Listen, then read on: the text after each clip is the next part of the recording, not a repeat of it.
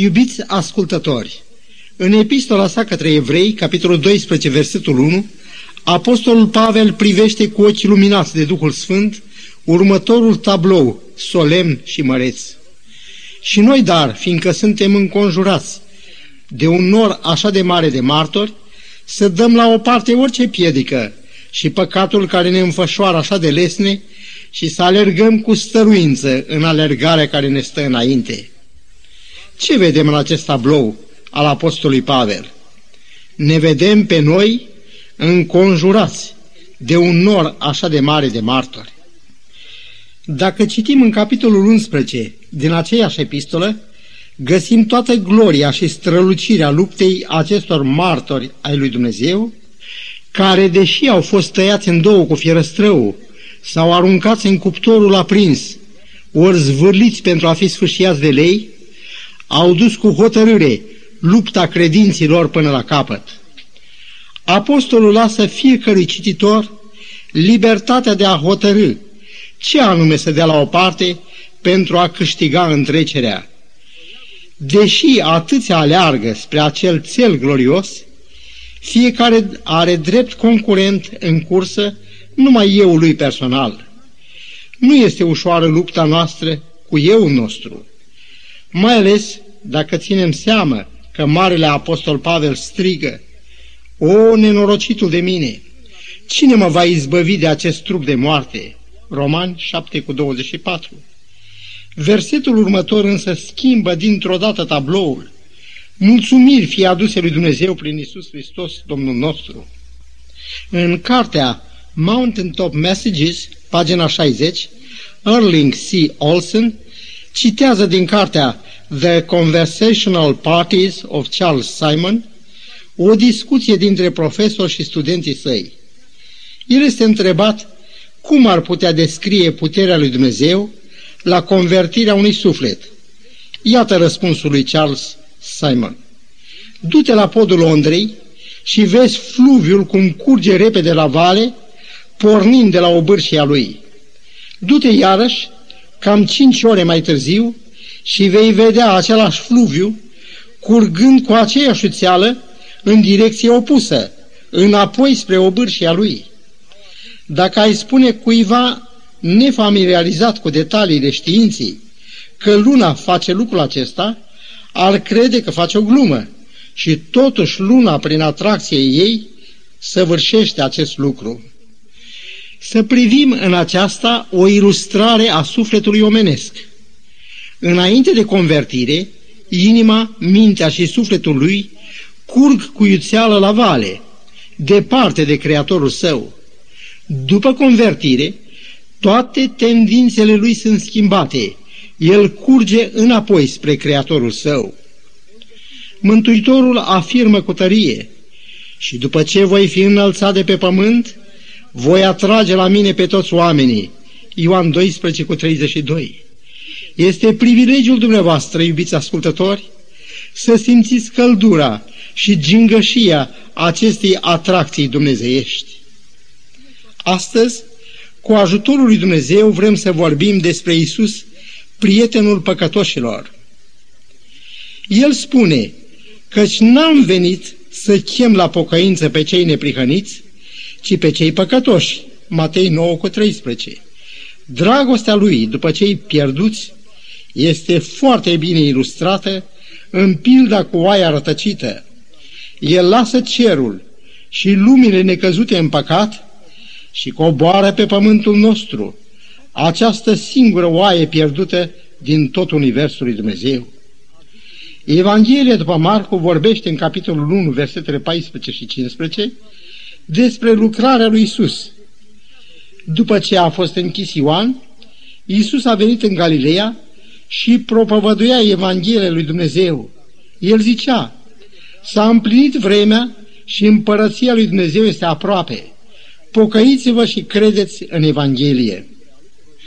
Un simțimânt de așteptare a lui Mesia domina puternic gândirea iudaică în zilele acelea. Unii au făcut calcule și au ajuns la convingerea că în cel de-al doilea pătrar al veacului aceluia, cam pe la anul 30 anul Dominii, Mesia trebuia să sosească. Ori tocmai în vremea aceea, Iisus vine și proclamă cu putere. S-a împlinit vremea și împărăția lui Dumnezeu este aproape. În Marcu 1 cu 20, ni se istorisește că Iisus și ucenicii săi s-au dus la Capernaum în ziua sabatului. Acolo Domnul a început să învețe pe norod. El este însă întrerupt de un om stăpânit de un demon.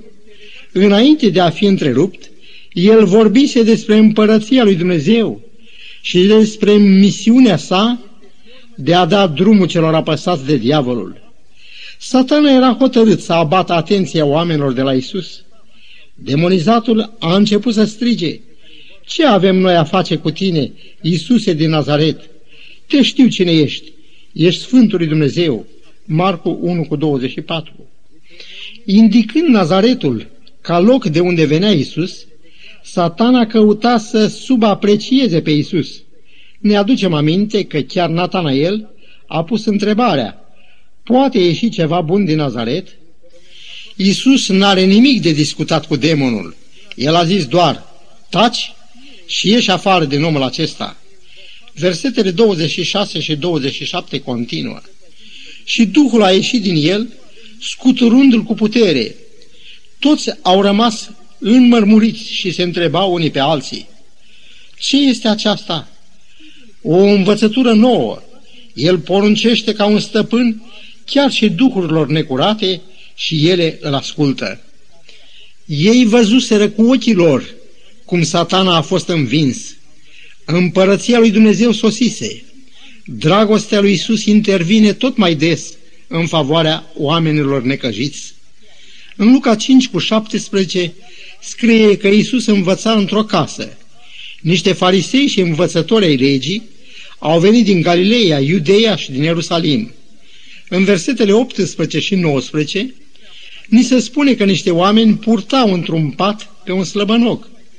Fiindcă n-aveau pe unde să-l ducă în lăuntru, din pricina norodului, s-au suit pe acoperișul casei și l-au coborât cu patul printre cărămizi, înaintea lui Isus. Iudeii socoteau că bolile incurabile erau urmarea unui blestem al lui Dumnezeu din pricina unor păcate care nu puteau fi iertate. Pentru a infirma această credință, contrară principiilor cerului, Iisus rostește aceste cuvinte. Omule, păcatele îți sunt iertate. Fariseii și cărturare au început să cârtească și să zică în ei înșiși. Cine este acesta de rostește hule? Cine poate să ierte păcatele decât singur Dumnezeu? Iisus, care le cunoștea gândurile, le-a zis, Pentru ce cărtiți în inimile voastre? Ce este mai lesne? A zice, păcatele sunt iertate? Sau a zice, scoală-te și umblă? Dar ca să știți că Fiul omului are putere pe pământ să ierte păcatele, ție îți poruncesc, a zis al slăbănogului, scoală-te, ridică-ți patul și du-te acasă. Și numai decât slăbănogul s-a sculat în fața lor, a ridicat patul pe care zăcea și s-a dus acasă slăvind pe Dumnezeu. Cel căreia profeția din Isaia 7 cu 14 îi atribuise numele de Emanuel, adică Dumnezeu cu noi, le dovedește prin exercitarea puterii dumnezeiești de a vindeca că este Fiul lui Dumnezeu. Prin această tămăduire, el a răsturnat învățătura fariseilor că toate bolile incurabile erau urmarea unui păcat de neiertat, cum și că suferindu-l purta stigmatul blestemului lui Dumnezeu. Socot că este necesar să aruncăm o privire asupra învățăturilor rabinice privitoare la natura omului, la păcat și la mântuire și să vedem cum aceste concepte religioase au pregătit pe Israel pentru a le păda pe Isus. Din Talmud desprindem următoarele învățături iudaice. Întâi, omul a fost creat după chipul lui Dumnezeu și faptul acesta îi dă o importanță supremă în economia Universului. 2. Faptul că omul este înzestrat cu suflet îl face să fie de o ființă cu Dumnezeu și îi dă o asemănare cu făcătorul lui. 3. Omul prin natura lui este fără de păcat și nu moștenește păcatul. 4. Urmarea păcatului lui Adam este că urmașilor lui drumul la pomul vieții le-a fost închis și astfel ei dau piept cu moartea fizică. Pe de altă parte, aflăm din Talmud conceptul că păcatul nu este o stare de înstrăinare de Dumnezeu în care se găsește omul ca urmare a călcării de legea lui Adam. Păcatul este mai degrabă un act de răzvrătire împotriva lui Dumnezeu. Întrucât omul este prin natura sa fără de păcat, el vine pe lume într-o dreaptă legătură cu Dumnezeu. Legătura aceasta este afectată numai când omul păcătuiește. Dar întrucât omul nu se naște într-o stare de înstrăinare, el poate prin căință să restatornicească dreapta legătură pe care a avut-o cu Dumnezeu înainte de a fi păcătuit. Datele prezentate au fost luate din carte Everyman's Talmud de A. Cohen, New York, E.P. Dutton and Company, Incorporation, 1949, paginile 67, 76, 96 și 104. Ele au fost culese de către George E. Rice și publicate în cartea sa Christ in Collision, pagina 78. George E. Rice pune față în față aceste învățături rabinice cu cele ale apostolului Pavel. El spune, să vedem dacă putem simplifica lucrurile comparând învățătura rabinică despre păcat și natura omului cu cea învățată de Pavel în Roman 5, versetele 12 la 19. În aceste opt versete, Pavel exprimă trei idei însemnate. Întâi, acolo unde rabinii învață că păcatul lui Adam a produs numai o moarte fizică pentru toți urmașii lui, Pavel învață că toți oamenii de la Adam încoace au fost socotiți ca păcătoși și trebuie să moară nu numai de o moarte fizică, ci și de a doua moarte, care este o despărțire veșnică de Dumnezeu. 2.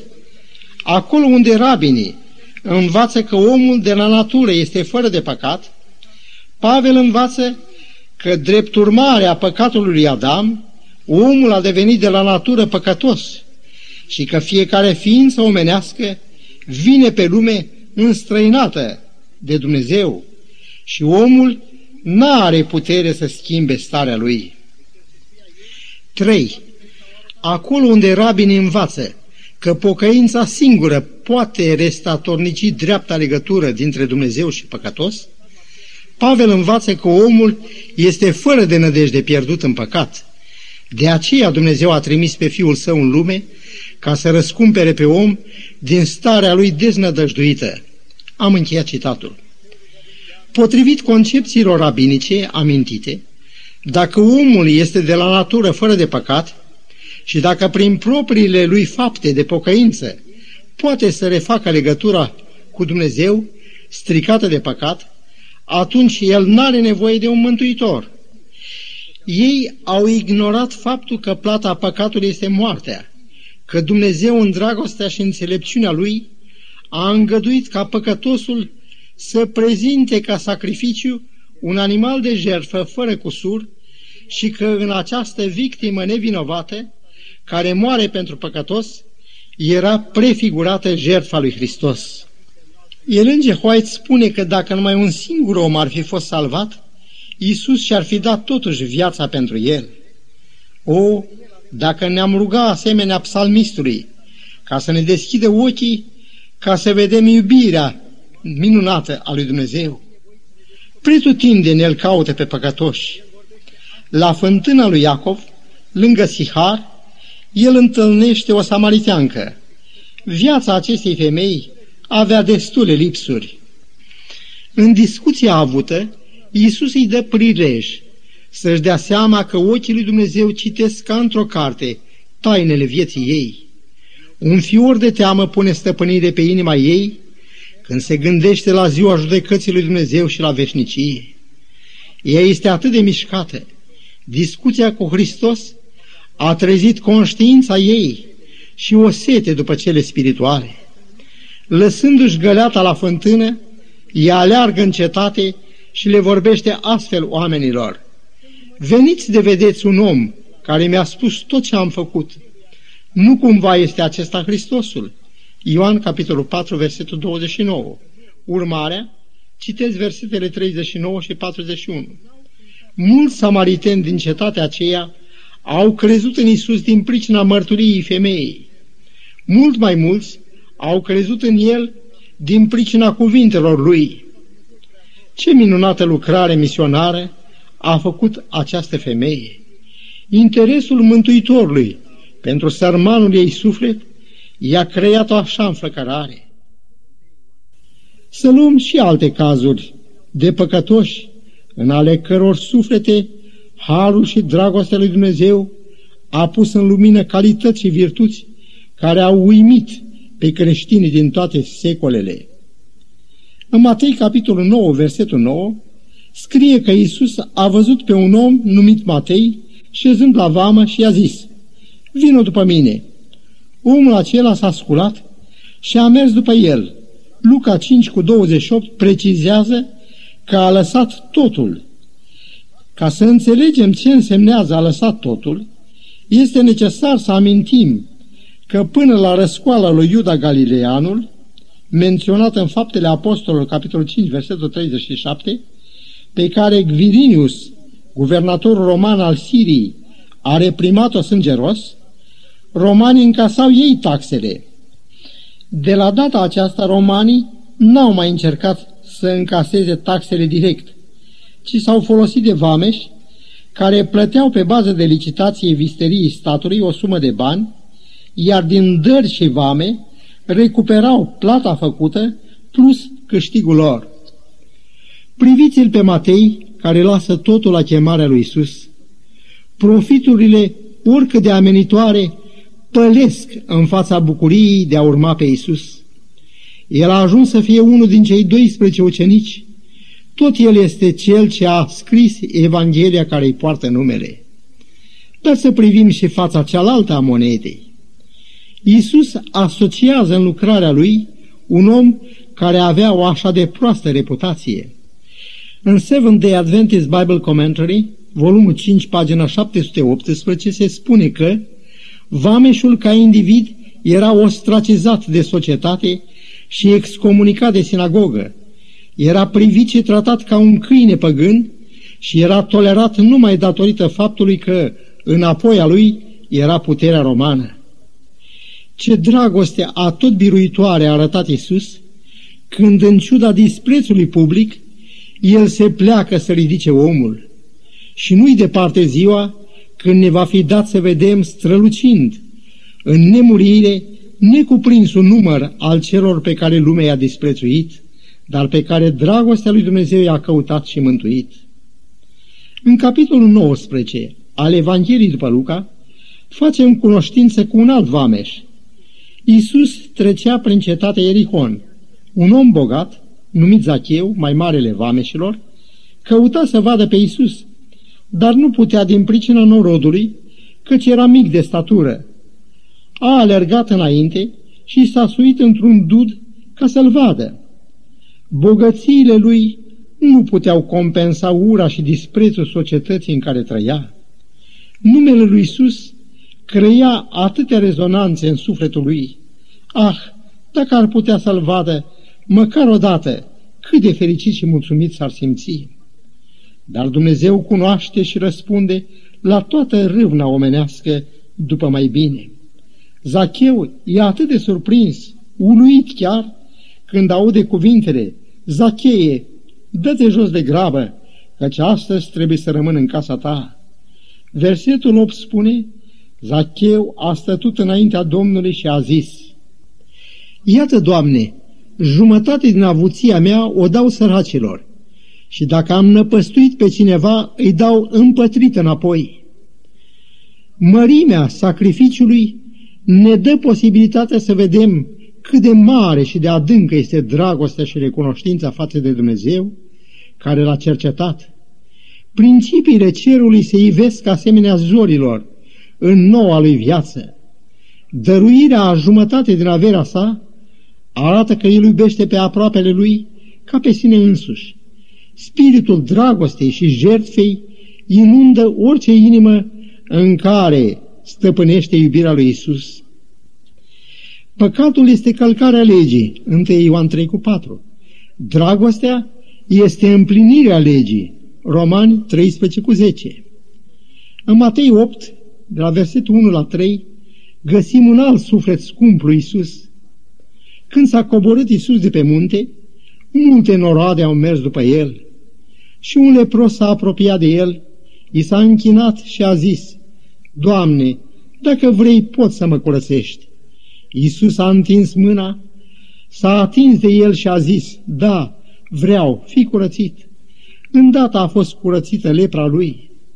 Lepra era înfiorătoare și atunci ca și azi. Leprosul privea neputincios cum boala îi desfigurează chipul. Trebuia să trăiască în izolare. Era obligat să strige necurat când cineva s-ar fi apropiat de el. Și nu știu ce rodea mai adânc, boala sau descurajarea. Iisus putea să rostească doar un cuvânt și ar fi fost de ajuns, dar adânca lui dragoste de oameni îl face să întindă mâna și să se atingă de el. Ce fior de bucurie și recunoștință trebuie să fi străbătut ființa acestui om care la drept vorbind ne apare ca înviat din morți. Un centurion roman a venit la Isus să roage să-i vindece un rob care prin devotament și supunere îi cucerise inima. Isus răspunde așa de prompt, Da, vin să-l tămăduiesc. Doamne, nu sunt vrednic să intre sub acoperământul meu. Zi numai un cuvânt și robul meu va fi tămăduit. În Ioan 8, versetele 3 la 5 scrie, Atunci cărturarii și farisei i-au adus o femeie pe care au pus-o în mijlocul norodului și au zis lui Isus, Femeia aceasta a fost prinsă în adulter. Moise ne-a poruncit să ucidem cu pietre pe astfel de femei. Tu dar ce zici? Dacă ar fi încuvințat uciderea cu pietre, ar fi fost denunțat autorităților romane, singurele îndreptățite să aplice o pedeapsă capitală. Iar dacă s-ar fi opus pedepsii, venea în conflict cu ceea ce poruncise Moise. Iisus a plecat în jos și scria cu degetul pe pământ. Este neîndoios că cele scrise pe pământ au trezit conștiința lor. Dar întrucât întinseseră o cursă lui Iisus, ei continuă să-L întrebe. Atunci Iisus le-a zis, Cine dintre voi este fără de păcat, să arunce cel din tâi cu piatra în ea. Apoi s-a plecat iară și scria cu degetul pe pământ. Când a ridicat ochii, a văzut doar pe femeie singură. Cu tremurați de cele scrise de Isus, ei au plecat dinaintea aceluia a căror ochi citea lucrurile tăinuite ale oamenilor. Iisus întreabă pe femeie, nu te-a osândit nimeni? Nimeni, Doamne, răspunde ea. Nici eu nu te osândesc. Du-te și să nu mai păcătuiești. Cui se iartă mult, iubește mult. Parfumul devotamentului și recunoștinței acestei femei a străbătut toate veacurile și a ajuns până la noi. Cel ce a prefăcut apa în vin a schimbat și viața oamenilor. Miasmele de căderi spirituale, sub înrăurirea dragostei lui, au fost transformate într-un autentic parfum menit să miresmeze și pământul și cerul. Dar să încheiem cu o rugăciune. Sfinte Tată, și pe noi ne-a căutat și găsit dragostea Ta mântuitoare. Îngăduie ca și iubirea inimilor noastre să se reverse în mulțumire și laude pentru jertfa Ta salvatoare. În numele Lui Isus. Amin.